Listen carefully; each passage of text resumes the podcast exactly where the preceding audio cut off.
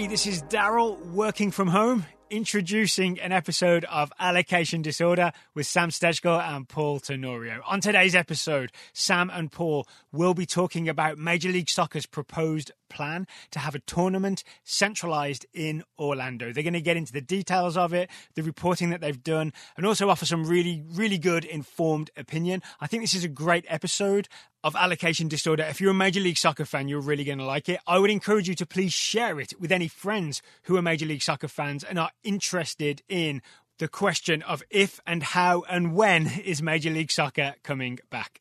I said I was working from home, and that's what today's sponsor, Remarkably Remote, is all about. How's working from home been going for you? Remarkably Remote wants to know. Remarkably Remote, a new podcast from GoToMeeting, will help you succeed in today's quote, new normal, unquote. In three minutes or less, Remarkably Remote will share simple but helpful tips to keep you on track. From managing your motivation, workload, and relationships to hosting and attending virtual events that keep you connected with your clients and colleagues. So check out Remarkably Remote on your favorite podcasting platform or head to gotomeeting.com slash tips, T-I-P-S. Okay, here's Allocation Disorder with Sam and Paul.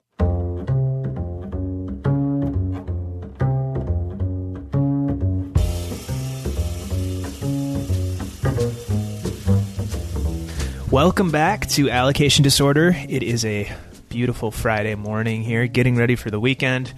Who cares if all the days are the same now? It doesn't matter. It's still a weekend. Paul, how's it going today, man? You know, I'm doing well, man. I'm I'm but not as well as you are. You've been crushing it for us. You've been just breaking stories left and right, man. Uh, yeah, it's been a busy week for sure. Um, so lots lots of news stories at the Athletic from me and you and everybody else. Um, so yeah, lots to talk about on this show, specifically relating to MLS and a potential return to play. So news broke earlier this week um, via the Washington Post and via ESPN, two separate stories. Um, one on the Washington Post about a potential tournament in Orlando um, as a return to play um, that I later provided a lot of details on, and one via ESPN um, about a potential 20% pay cut across the board for the entire entire league, the entire player pool in MLS. Um, and those two things are separate, but also not, and kind of tied together. And all of there's a lot of moving parts here, and they're all kind of intrinsically related. So we'll talk about all of those. We might dive into some academy stuff as well because we saw some changes there with MLS announcing the teams that's going to be in its in its like elite youth league or whatever it is that they're going to end up calling this thing. Um, so we might dive in a little bit there at the end, but mostly we're going to be talking about Orlando and maybe some CBA and pay cuts and TV deals and everything that goes into this. So let me lay out the facts as we know them right now. Uh, basically, the league came to the players' union late last week um, with a proposal saying, "What do you think about going down to Orlando by June first, uh, training for about a month, um, and then going into games for another month, um, potentially a month and a half, if you're a team that advances um, out of the round robin group stage and into the knockout stage of this tournament. Um, everyone would be quarantined at the Coronado Springs Resort. Um, outside of Orlando, um, all the games we played at ESPN's Wide World of Sports, um, which is of course owned by Disney, um, the resort also owned by Disney, um, and that's a pretty significant element that we'll get back to later on. And everyone, all 26 teams would be down there. You would have traveling parties from from all of the teams that include players, of course, uh, coaches, trainers, um, probably a media person, um, probably some administrators, maybe a GM or, or someone in that department. Um, so a lot of people. You'd probably have around 12, 1,300 people down there in Orlando from MLS. Uh, they'd all be staying at the same hotel. They'd all be getting tested for COVID 19 regularly, and they would be playing games and getting the league back into the swing of things. Um, exactly what the games would look like, uh, what they would be counting for, is not totally clear yet. Um, and it's not totally clear yet whether or not this is even going to happen. Um, of course, MLS has to guarantee. I mean, I, they can't guarantee, but do their best to ensure a safe and healthy environment for everyone going down there. And then the players have to agree to it. and that's a, a major item in this, um, as as one might expect. So a lot going on here, Paul. Um, what are your kind of general thoughts about the outline of, of this Orlando plan? Um, I, you know, Sam, I've been skeptical this whole time that games are going to happen this year, and I'm skeptical that games are going to happen in this fashion. Um, just as I was skeptical when there was the trial balloon that got floated for Major League Baseball that all the games would be happening happening in Arizona. Um, I just think logistically it's going to be very difficult to pull this off, and there are a lot of reasons for that. Um, but I think you laid it out really well in the story from kind of the basic, the most basic level, which is the, the human side of this. You're going to be asking players and staff to, you know, fly to Orlando and stay there for two months at least, away from their families, and at a time when a global pandemic is unfolding. And I'm going to read the paragraph from your story because I think it hits on Ooh. some of the, the really reading important a segment we call reading on allocation disorder. Yeah. So, and it's a tease for those of you who uh, who listen to Allocation Disorder through Total Soccer Show, which thank you, to also subscribe because Sam does really good work, and and, and these are some of the details that we're going to go over. Sam wrote, so, you wrote, some players, for example, have pregnant partners who are expecting to give birth over the summer. What would happen with those players if they don't go to Orlando or they leave the tournament midway through? The answer is unclear. Sources said some international players would be leaving behind significant others, sometimes with children who might not speak the native language or have a driver's license. Clubs in the league would provide assistance in those cases, but as of yet, the source said there's no concrete plan for how this would actually happen. Others still would be leaving partners who would, overnight, turn into single working parents during a pandemic. Not an easy situation. And Sam, I almost sent you the end of that sentence because I didn't. I thought that was you let people off lightly there. Not an easy situation. I, you know, To say I the least, maybe I could have added that phrase. Right. I mean, I am parenting, co-parenting with my wife, a 10-month-old right now. And you know, Sam, I call you all the time to talk to you about the struggle I'm going through right now of balancing doing my job and trying to do it well Yeah. with having a, a kid at home all the time. And same for for my wife who who has a job um, that she's trying to maintain and and do well. Um, it is incredibly difficult. And we only have one kid, and that kid doesn't even walk yet. So, you know, the idea of asking families to take this on with very little little help is is um, it's a big ask. It's not something that um, should be taken lightly, and I think players are going to recognize that it's something that could have a really big impact on their lives because it would have a huge impact on their on their significant others' lives. And I think also, you know, I wrote a story about you know the two Serbian players with the Chicago Fire who are here and Yeah. adjusting to a new culture. You know, their their significant others are in another country, so you know this wouldn't affect them that way, but you know, imagine leaving your wife who doesn't speak English and going to another state, you know, and and leaving her for for months. I mean, it's just Right. crazy. And she doesn't have family or support nearby. Right. right or an ability to navigate um, a, a city that is halfway shut down, right? Um, Yeah. Where everyone's wearing masks, so communication is more difficult when you go out publicly. You know, there are so many layers to this, and I think also, you know, I was reading in a story about baseball coming back, um, and, and the writer, I, I don't know who, I, I can't think of who wrote the story, but the writer goes through the number of baseball players that have pre-existing conditions, who have you know, and, and and the same is it's the same for Major League Soccer. You know, what do you do with Chris Odoi-Atsem, who who recently recovered from cancer and is more susceptible? Or Jordan, Jordan Morris, Morris, who's who type one diabetes. diabetes, and and that doesn't even go into some of the more complicated, um, you know, situations where people may have been born with autoimmune disorders or things that that make them more susceptible.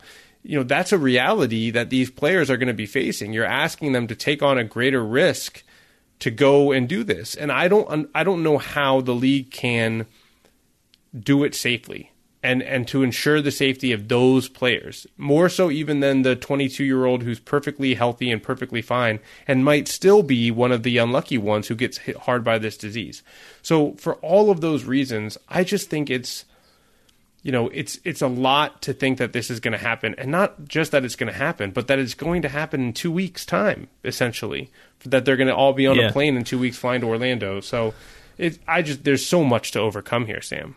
Yeah, there is, um, and we can get into a little bit more of that. But one quick note on the timing: I, I've talked to a lot of administrators, a lot of GMs, a lot of PR people, a lot of players, a lot of people familiar with the players' union, folks at the league. I've talked to a lot of people the last couple of days, and one of the one of the things that that I took away from those conversations is that timing might be flexible here, right? Like, of course, they would like to get back as soon as possible, but you know, if they start, uh, if they push everything back two weeks that's not going to kill this plan. You know, like that's that's not the, the timing of course, isn't of course. the timing the isn't tournament to isn't the hurdle to overcome here, right? So um, that's that's kind of further down the list of priorities. Um, it is curious that they're trying to pull it together so quickly. You know, informing the union if if it happened last Friday, I'm not sure the specific day, last Thursday, last Friday, late last week, right? Then you're giving them essentially three weeks notice um, for all of this, which just doesn't seem like a ton to me. Um, one other thing I wanted to note: it's not just players that are dealing with these problems, right? It's the trainers, it's the coaches, it's everyone that's traveling down there as part of this, broadcasters, maybe media members. Um, and and that sort of brings me into the pay part of this, right? Because I was thinking about this as just on a personal level, and as I was writing up these stories this week, and I'm like, man, if if my work asked me to leave my home for two months and go to Orlando and expose myself further to this disease, and leave my wife at home by herself in New York City, and so kind of further expose her to things because you know instead of splitting going outside she's going to be having to do it all by herself. Um and i, I wouldn't i i would need i would need something extra to do that right? Like i would be looking for a bonus right? I would be looking for a little pay bump. And mls is talking about doing this while talking about decreasing pay. And while that makes sense on a certain level right? Revenue is down all across the league for every single team. Um, on another level, it, it's I would just have a hard time with that as a player, where I would be like, okay, you're asking me to leave my family and my home for two plus months and put myself at further risk, not only of coronavirus, but if you, if if you think about it, right, you're getting a month of preseason after you've taken two months off without touching a ball right? That's that's a full off season essentially. Um, and yeah, you can work out at home, but there's only so much you can really do. And so you're coming into this, and then you're going to go right into difficult training, and you're really going to have like two weeks of full preseason in terms of full team training before you start playing a decent amount of games in a short time span. And then, oh, by the way, all of this is happening in Central Florida in June and July. Uh, Paul, you lived in Orlando for a few years. uh, the weather down there at that time of year, not so forgiving. So you're going to be exposing yourself to added injury risk, right? You know, hamstrings, calves, God forbid, like something more serious than a muscle strain. All of these affect uh, a player's career prospects and earning potential. And so when you factor all of those things into the equation, if I'm a player and and MLS is saying, "Hey, go down there and do this," and then oh by the way take a pay cut i would be like are you serious like no like i don't want to do that at all um, but at the same time they might not have much of a choice um, so it's going to be really really interesting to see how this plays out Yeah, I mean, I agree completely. And uh, you know, Blake Snell, the pitcher, uh, Major League Baseball pitcher, hit on a lot of this. He was, I think, he was Yeah. gaming, and he talked about it, and and you know, this exact idea. I mean, you are opening yourself up to injury risk for sure, and um, obviously to COVID, and you're doing this at the same time, like you said, that they want you to cut your pay. It just doesn't make sense from that perspective.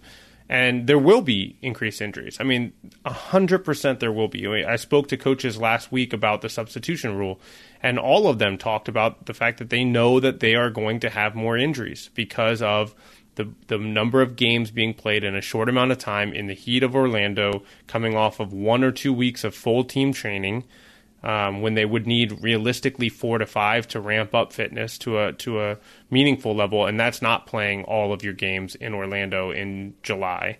Um, you know, already, you know, covering Orlando City, they had an increased number of injuries every season during the summer. They've used a number of different fitness people, sports science people to try to fix that problem. But realistically, it's happening because they're playing in the heat and they're playing in the humidity and they're training every single day in that heat and humidity. And that is you know that is what's going to cause that issue. So um, it's just logistically it doesn't make sense to me. The only reason they're doing this is to try to recover revenue lost. And i get that. I get that it's a business. I get that side of it. I just think that um, you know when i really think of the big picture here i don't understand how anyone can take the health and safety of, of other human beings and rank that below sports coming back. And I think that yeah. we're and, just going to have to wait. To be fair, MLS is not going to do this if it's not safe enough, right? Like straight up. So, but even if it is deemed safe enough, it's a little less safe than what it would be if everyone was staying. And Sam, homes, right? Sam, we haven't even gotten into the issue of testing. Right, and, and, like that's that's something like, will they be able to pull that off? You know, I, I keep hearing. Uh, I, at first, I heard two to three times a week, and, and now I'm hearing every other day, and that's for everyone down there, right? That's not just players; that's everybody. So if you're talking about 1,300 people every other day, that's a lot of tests over the course of eight to ten weeks.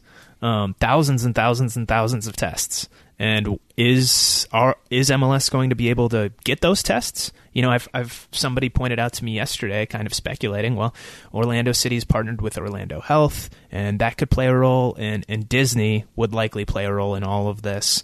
Um, obviously, that's that company has a ton of juice in in Florida specifically um, and even nationally, and a ton of money. And maybe they would be able to help MLS procure those tests that they would need. But even if they're able to get the tests, is it politically viable? Right? What do the optics look like in terms of okay, all of these MLS people are getting tested regularly, and maybe the American general public can't or right? frontline workers. Yeah. So so if if that's still happening, then is it even worth it? And and another thing that was brought up to me too, not not on the testing front, but Paul, you've you've been to MLS preseasons. What do games look like after two weeks of, of training? Yeah, the quality's not great. It's not great. And the quality here is going to be not great, right? Because you add in the heat, um, you add in no crowds, that takes away from the TV product, right? Even if everything else is perfect, that takes away from the TV product significantly. Hey, this is producer Daryl cutting in to let you know about today's sponsor. Today's episode of Allocation Disorder on the Total Soccer Show feed is sponsored by Sunday Scaries. Sunday Scaries are specially formulated CBD gummies with vitamins D3 and B12 that are super consumable and easy to take on the go. So these specially formulated CBD products can help you in all sorts of ways. They can help you to chill out, to decompress, to relax, to keep your composure, especially if you're playing an impromptu soccer tournament in Orlando in the middle of summer. It could happen. You may even need CBD if you want to relax while you're watching said impromptu tournament, or maybe even if you're organizing said impromptu tournament because it sounds very, very complicated. I'm a fan of CBD myself. It really does help you relax, help you focus, and it is 100% legal. There is no weird grey area here. CBD is 100% legal in all 50 states you can get 25% off your first order with the code SOCCER at sundayscaries.com. That's 25% off your first order at sundayscaries.com if you enter the code SOCCER where it asks for a coupon on the checkout page. Find out what product might be best for you. There's oil, there's gummies, there's the energy shot. Go to sundayscaries.com and use code SOCCER. Okay, I will send you back to Sam and Paul discussing Major League Soccer's proposed Orlando tournament. Um, so I don't know. I mean, there's a lot of hurdles to overcome. I understand why the league is trying to put together a plan to come back, right? I think everyone wants to play. The players want to return too, right? Everyone would like to get back. Uh, it's just how do you do that, and how do you do that in a way that addresses everyone's concerns and makes everyone feel safe? Because the other part about this is you need significant buy-in from the players, and the union doesn't know exactly how they're going to decide on this, right? So for for a CBA, for instance, right, the way it works is every team has three members, three players on the bargaining committee, and every team has one vote, and you know it's simple majority, basically. If they get enough votes to pass it, then they accept the CBA. And that's that. This is a different issue. Like the players that I talk to, um, the other people that I've spoken to are basically like, you know, if it's 51 49, like that's not really going to work. Like if the players are feeling compelled to go and they're not into this tournament, well, then maybe they're not going to try. maybe they're going to badmouth it in the media. Maybe they're going to blow off these games and not really work that hard. So, and then what do you have, right? Then you have a lackluster product to begin with. That's the starting point. Getting worse and worse and worse if the players aren't actually bought in. Yeah, I mean, just logistically, a lot to cover. And you know, I, I, think this is an area we, we can dig into more as we report. But, you know, and I don't know if you've had conversations about this, but when we talk about what this competition would look like when they're down in Florida, you also have to talk about the business side of it, right? Um, obviously, these, these are games that would be played at ESPN's wide world of sports uh, right. on, at Disney. You know, what does that mean for Fox and Univision? Uh, obviously, Fox and ESPN, I think, have, have worked together um, in a way that's pretty unprecedented to partner covering MLS and to cross promote on each other's channels. Um, but you know, how would they work out a deal there? And beyond that, all of these lo- teams have local television deals, right? Um, where you know regular yeah, season I, games. I imagine. Are, are I imagine those would be put to the side. Well, they can't. I mean, you. I don't know that you can just put them to the side. It's a contract, well, right? So, maybe maybe there's simulcast situations. You know, my, the sense that I've gotten is that ESPN would be broadcasting the bulk of these games. Right. So um, so the question then becomes, you know, I think that I think we we start to look at what this competition is, right, and say I think that creates a hurdle potentially for them to count these games for the regular season because yeah. the moment you call them regular season games, those local TV channels have a claim to the content.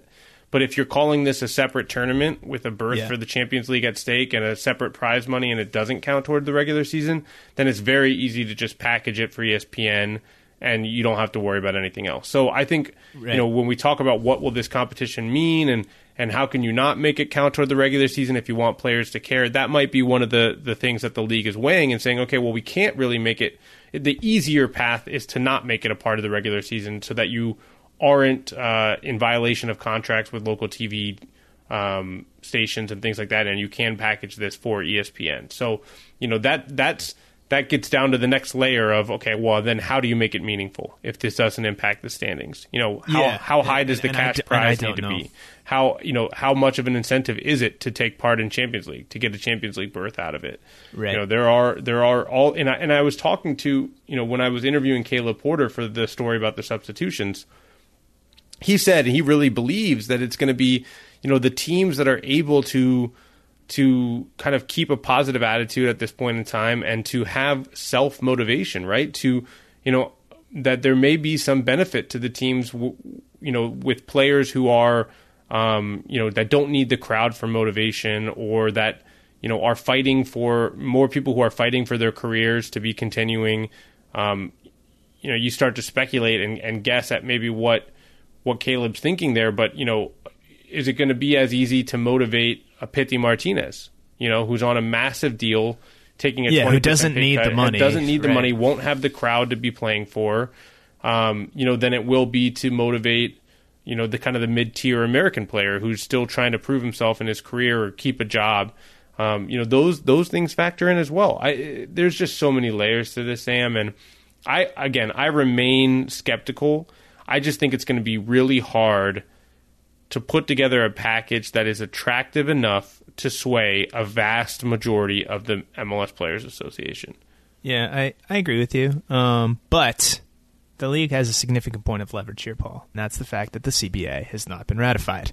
And that's a pretty normal thing. And even if the CBA had been ratified, you're probably looking at some sort of legal fight regarding, you know, are these contracts valid if no games are happening and all of these things. So the league would find the leverage some way, somehow. But um, there's the possibility that if the players don't agree to do this, the league could turn around and say, okay, fine, we'll lock you out. And if they lock them out, then they don't get paid at all. And in my conversations with players and representatives and agents and all of these different people, that is something that is firmly planted in the minds of everyone on the player side. They understand that. They know that's looming over their heads and that's going to get them to the table. And if it's a situation where hey, you go to Orlando or you don't get paid, then it's a pretty easy choice. Man, you know, can like you the players will imagine? do it. I mean, Sam, can you imagine from our point of view? I as- mean, I don't know if the league. I, I don't you know if the league would if do the that. league did that? I mean, that's literally that's the nuclear option, right? I just can't. Like, I cannot imagine a scenario in which the league would take the public relations hit of leveraging players' health for their pay. it would to be, say you might not feel comfortable playing during such- a global pandemic, but if you don't, it would be we're going to it not would be out on a limb so far. Yeah, no, it would be crazy, right? It would be a crazy, crazy move, and they would get killed for it publicly. But it's out there, you know, and it's something that the players are thinking about, and it's something that they have to think about because they have bills to pay, just like you and me and everyone listening to this podcast, right? So I don't know. It's tough, and and and I want to get a li- little bit into the pay cut stuff here because this plays a role. Um, so Jeff Carlisle of ESPN reported, I think on Monday night, that the league had had offered a 20% pay cut across the board. The league had previously, I don't know if proposed is the right word. They Presented. floated, Presented. floated, floated, presented uh, a 50% pay cut um, for everyone making basically two hundred thousand dollars or more. The the the max or the the minimum salary you could go down to with the pay cut was hundred k, and then everyone under hundred k wouldn't have their money touched. Then they came back with this twenty percent deal. From the conversations that I've had over the last twenty four hours now, um, the bargaining committee, so that CBA committee that I was telling you about earlier, uh, they're currently batting around counter proposals to present to the league. Uh, it sounds like it'll probably be a 10% pay cut that they'll come back with and maybe some deferments in terms of salaries. Um, but there's also been some conversations about pushing, rolling back the CBA a year. So basically, the 2020 terms of the CBA would be pushed to 2021, and 2021 terms would be pushed to 2022, and so on and so forth. Um, the league has had those discussions too, from what I've been told. Um, there is some disagreement between the league and the union on when it would end. So the union would want it to end after 2024, which would be the original 2023 terms. Um, and the league would want it to end after 2025, which would maintain the five year term of the CBA that was agreed to. When was that? February, Paul? Um, and, but they would have the 2024 terms in 2025. The union would just eliminate the 2024 terms and negotiate a new deal after the 2024 season. So we'll see if there's anything there, but that's a really interesting wrinkle too. Um, and then the other part of this for me, Paul, that we have not we've sort of hinted at, but we haven't we haven't fully gotten there yet, is the TV deal that's coming up after the 2022 season. And we've talked at length on this podcast. We've both written about this countless times, just how important that TV deal is going to be to the traje- trajectory of the league between that's the 2023 season and the 2026 World Cup, which will be, of course, hosted in the U.S. and Canada and Mexico. And losing a season now, though it's no fault of the leagues, would really probably put a dent in the in those TV negotiations from the perspective of MLS. So if you organize a tournament like this at Disney properties for a Disney property in ESPN, well, that's that's kind of that's kind of throwing a bone to one of your longtime, most important, probably media partner from MLS's standpoint. And maybe the thinking is, even if, because I don't know that this is going to bring back revenue for MLS, this tournament, right? In the short term. But if you do it, maybe ESPN takes care of you a couple years down the road in, in those new TV negotiations. And I don't think that's something that should be undersold here. I think that's really, really important in all of these conversations.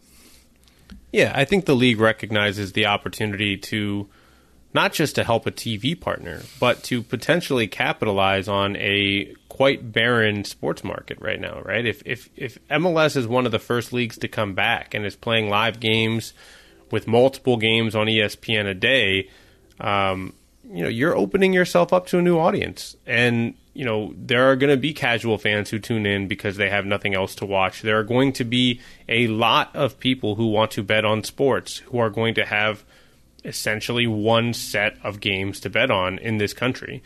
Um, and that's going to make a lot of people tune into your league. You know, it kind of makes me laugh because of what we talked about earlier. The first couple weeks of these games are going to be low quality games, and the television presentation is 100%. going to be less than ideal.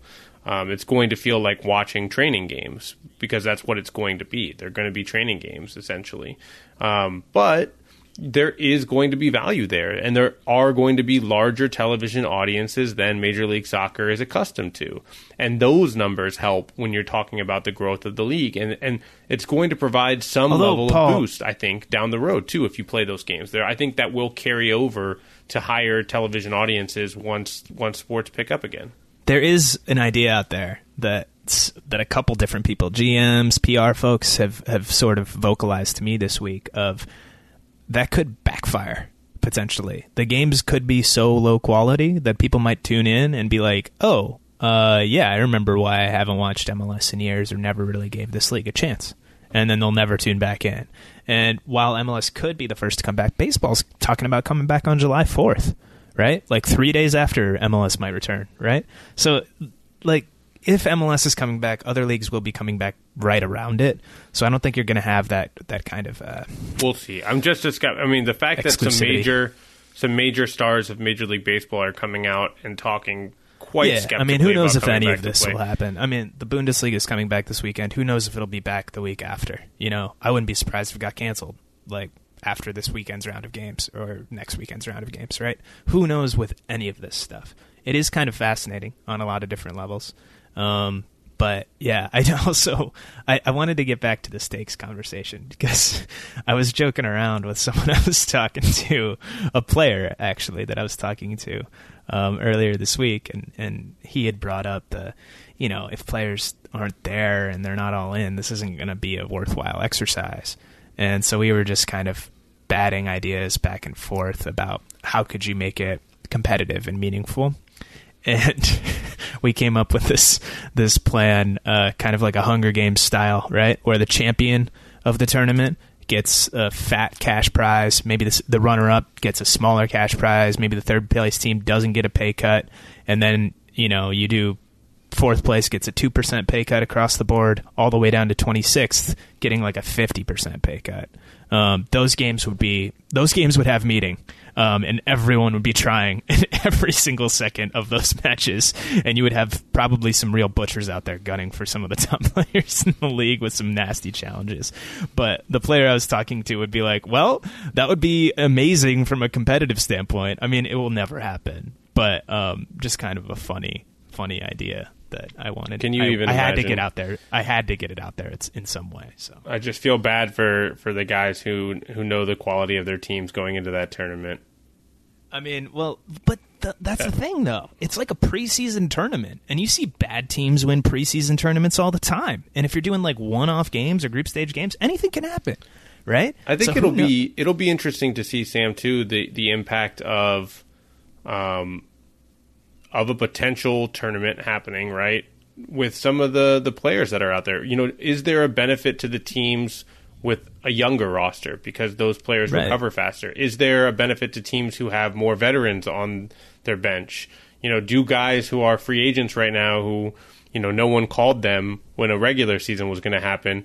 You know, does do they start to have more value? Right? Is Servando Do Carrasco and? Steven Beitashour are those guys all of a sudden more valuable? Does the league work out a potential deal with USL to be able to expand their rosters and to bring players from independent USL teams on loan to have experienced rosters? Do we see more homegrown players getting opportunities kids, yeah. and, and Or- academy kids playing games? All these different layers to it that, that could be really intriguing and really interesting and actually incredibly worthwhile to watch independent of the results of the games, right? Like to keep an eye on who are the kids that maybe have a chance to establish themselves that wouldn't have otherwise. Um, you know, those those are interesting side kind of sidebars if the competition gets back. But you know, as we've gone over for the last half hour in the show, there's you know there is there's still so much to be decided and to be determined, and you know how what what number of staff members do you bring down to these resorts? How do you broadcast them? What kind of media coverage do you have? Um, you know what? How big of an RV is it going to take to have Sam and Pablo down there together in Orlando covering this? I mean, so many questions to answer. I think we would need two different tour buses, Paul. To be totally honest. no, no, no. It'd If be you we'll send you guys situations. together, you know, in a small RV, you know, you can cook. It'll be fine. It'll be great. All right, cool. Are you? Uh, am I getting half your salary to do this, Paul? Are you contributing? You know, or maybe what? I might pay. I might pay to watch you and Pablo in an RV for a couple months. Um, there would be fireworks. That's for damn sure. Maybe literal ones. Can you buy fireworks in Florida? Come on. Think about that dumb sentence. question. Dumb on. question. I would go down to Yeehaw Junction, get myself some fast passes or something. I don't know. Yeah, man. On your drive, on your drive from New right York, now. you can stop at uh, south of the border, and you'll be fine. You can load up on Oh wow! In Florence, South Carolina. Yeah, Oh, obviously. that would be. If anyone doesn't know what we're talking about, just Google it. It's incredible. Um. anyway, what else do we have to talk about here? Oh, one other thing I needed to mention. A few other things. First, I'm not convinced that every owner is totally on board with this. Um, there was kind of some talk among the players that that I was speaking to that like, hey, I don't know if everyone's in. Like they're exploring it, but they're not convinced that ownership or team doctors think this is the smartest idea from the league. So I don't know if that will play a role, but it's something to keep an eye on. Um, another thing is that no one really knows. You know, we've talked about the competition format and what it might be, right? So it's a minimum of five group stage games for every team, and then teams would qual- qualify for a knockout phase. Uh, the fo- one one thing that I heard was it would be four groups, three groups of six teams, one group of eight teams. I don't know if that's true or not, but that was one thing that I heard would at least make mathematical sense. Um, so but no one's really sure if there's going to be regular season after this. It might be that if they do this, this could be the whole the whole MLS season, right? Because who knows? Like, COVID nineteen might come back hard in the fall, right? And it might shut everything down again as the weather gets a little colder. Um, that's a real possibility. That's something that they're thinking about. Um, is there going to be an appetite for closed door matches in home markets, right? So that's that's another thing to consider. Of course, teams in the league would want if if there's a possibility to get fans into stadiums and hold games, they would want that. That doesn't really seem that likely right now, so I'm not sure. I mean, there there's a real I think I think there's a real chance that if this happens, it's the only MLS we see this year. Um, and by the way, if that's the case, I think you would have a much much easier time getting players on board, right? But the problem is there's no real way to go out and say that. Um, because, as I mentioned, if there's a chance of getting people into stadiums for matches later later in the year, they're going to take it. Uh, but you know, if you told all the players, you know, you're going to be gone for two months, maybe two and a half months if you do well in this tournament, but then the season's over, and you get to end it two months earlier, and you get to be back with your families, and you get to spend time with them, yada yada yada. Then you know, talking to players, talking to agents, talking to other people, like the buy-in would be a lot, a lot easier to get for the league from the players. I just wonder what the liability is going to be too.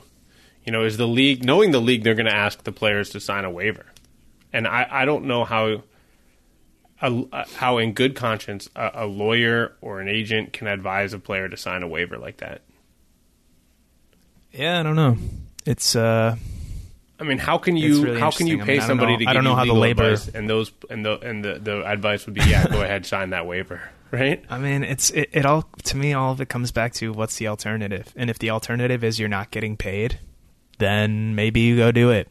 You know, so I, I don't know, man. This I'm just glad I'm not Don Garber. Like, I, I'm wouldn't glad I mind being Don Garber right now. Uh, I mean, this is such a, a headache. Like, think about this, Paul. You know, they're going down there. The first week of training would be individual. They're essentially quarantined for the first week in, upon arrival in Orlando, all the teams. So the first week of training is individual, as is happening at certain facilities around the around the league um, over the last week or so. Uh, but what does that mean for transportation? You know, the resort they'd be staying at is about ten minutes away driving from the wide world of sports. It's like three or four miles. You can't walk. So is every player going to have to have their own car? Right? Because No, if it's, it's, individual individ- training, you give a nice three mile jog to the field. and then three miles back, Yeah, of course. It's that's part your of your individual training. You do- yeah, okay. your long Maybe distance that's it. fitness but, training. But is every is every player going to have to have their own car? Right? Wh- what are you doing with hotel staff? Are they going to be quarantined on site? Like I've heard that that's what would happen. But how do how do you pull that off? You know, so there's so many different factors that you don't even think about at first brush, right? And and those are important. And how do you figure those out? Maybe maybe you can double down on some of these positions. You know, Wiebe will be there to help broadcast the games, but also work the front desk at the Disney resort. there you go. I'm sure he would love that. Um, oh my goodness, yeah, Taylor Twellman. He's he's going to broadcast games for ESPN, and and he will also chauff- chauffeur, uh, you know, Nashville F- SC players to and from the training ground. How about that? Um, I mean, but the, basically the the logistical issues of this are like infinite. Like you can we could have we could talk for another hour about every little problem and, and how do you solve all of those? It's going to be really hard. Um, so i don't envy anyone that has to make those decisions. Um, i do wonder if it would be a little more feasible for the league to do this at like four different sites right? So you have a pod in orlando you have a pod in kansas city dallas colorado salt lake wherever right? And you house teams in these different locations and they do their little group stage there. You see how it goes, and then maybe you can do it your knockout stage in, in one separate location where, where all the teams that advanced meet up and play again. Um, you know, and, and I feel like that would minimize a little bit of the risk in terms of you know having fewer people at one hotel because that's something sure. the players have talked to me about they're like if you have like 12 1300 people in one hotel at one facility, even if they try and wall us off from each other, we're going to be sharing spaces. People are going to be touching the same doorknobs. People are going to be sweating on the same fields and falling all over each other and touching each other and all of that stuff. And so, if one person gets it, is there a chance that this thing spreads like wildfire? Right? And no one really knows what will happen if someone tests positive. Apparently, the league is working with the other leagues, um, North American leagues, maybe some European leagues, um, to develop kind of a standard protocol um, f- for that situation. Um, so we'll see how that plays out. But yeah, I mean, Man, but there's also so that questions. opens up other logistical issues, right? Then it's like you know, talking of your TV partners. Now you have to have TV crews and production capabilities at four different sites instead of just one, which means four times the number of staff of four course. times the number. It would know. be harder in certain so ways. It, it does. Uh, but every, like, what? Like, but like what's the said, most important thing? I mean, every scenario you put out there creates a whole new set of logistical issues, and and not easy ones to solve. And ultimately, all of these issues still come with the increased risk to player safety, um, and and staff safety for that matter, uh, versus staying at home. So that these are these are the problems MLS faces, and and you know I you know I'll be interested to see if if something actually comes of it. If if at some point the league and the players can come to an agreement where they say, hey, you know this is uh, this is worthwhile, and we we have a, a real way to do this. I, I you know I don't walk away from this conversation any more convinced that it'll happen than I did going in, but you know I also I also think that that the dollars, you know, typically win out. So, you know, maybe I'll yeah. just be wrong. I think health and safety is the number one thing here, and so if they can't get that to a point that they're comfortable, then it won't happen. But yeah, dollars typically went out. Um, I have one more thing that I wanted to say, and then I'm going to ask you a question. All right. So the one more thing that I wanted to say, and this is kind of funny. Every person on the club side of things that I talk to, regardless of their role, whether coach, GM, PR, other other staff, all of them were like, man, I do not want to go down there for this. I really hope the, that the players bail us out and say no, like on a personal level, right? And talking to some of the players, uh, I mentioned that to them, and and they sort of laughed, and they were like, "Man, we're kind of feeling like we hope we hope the league is like, you know what, we just can't do this, and they bail us out." So I think everyone's kind of looking for a way out of this, except for maybe maybe certain people high up um, and I think that's kind of interesting. But my question for you, Paul, is uh, gun to your head, yes or no, is this going to happen? No. I don't think it happens. I just think the, the, the issues are too numerous. The the safety of players is not going to be able to be guaranteed at a level high enough. Um, I think the number of tests needed to administer is going to be difficult to acquire and then difficult to do without taking a massive PR hit. Um, and I think ultimately, if this does begin and a player tests positive, eh, I, I just no, I don't think it happens. Sam, what do you got? I agree with you for pretty much all those reasons you said. But they're going to try and move hell or high water, do it by hell or high water to uh, to achieve it. Exhaust every possibility, and maybe they come back in some different way. But I don't think it's it's happening in, in the current proposal or, or, really anything that close to it. Um, so anyway, I think that's a good enough place for us to, to call call time on this episode. We'll get to that academy stuff. I would imagine at some point at a later date. There's a lot to uh, go through there. Yeah, I'll be working um, on a story for the Athletic on that next week, so we can we can delve into that once sure. I've had my numerous phone calls and reporting to to kind of help educate us more. There you go. There you go. Well, you know, we shouldn't say we're going to do it next week because, geez, who knows what what the next seven days of news will bring. But until next time. I am Sam. He is Paul. This has been Allocation Disorder. Thanks for listening.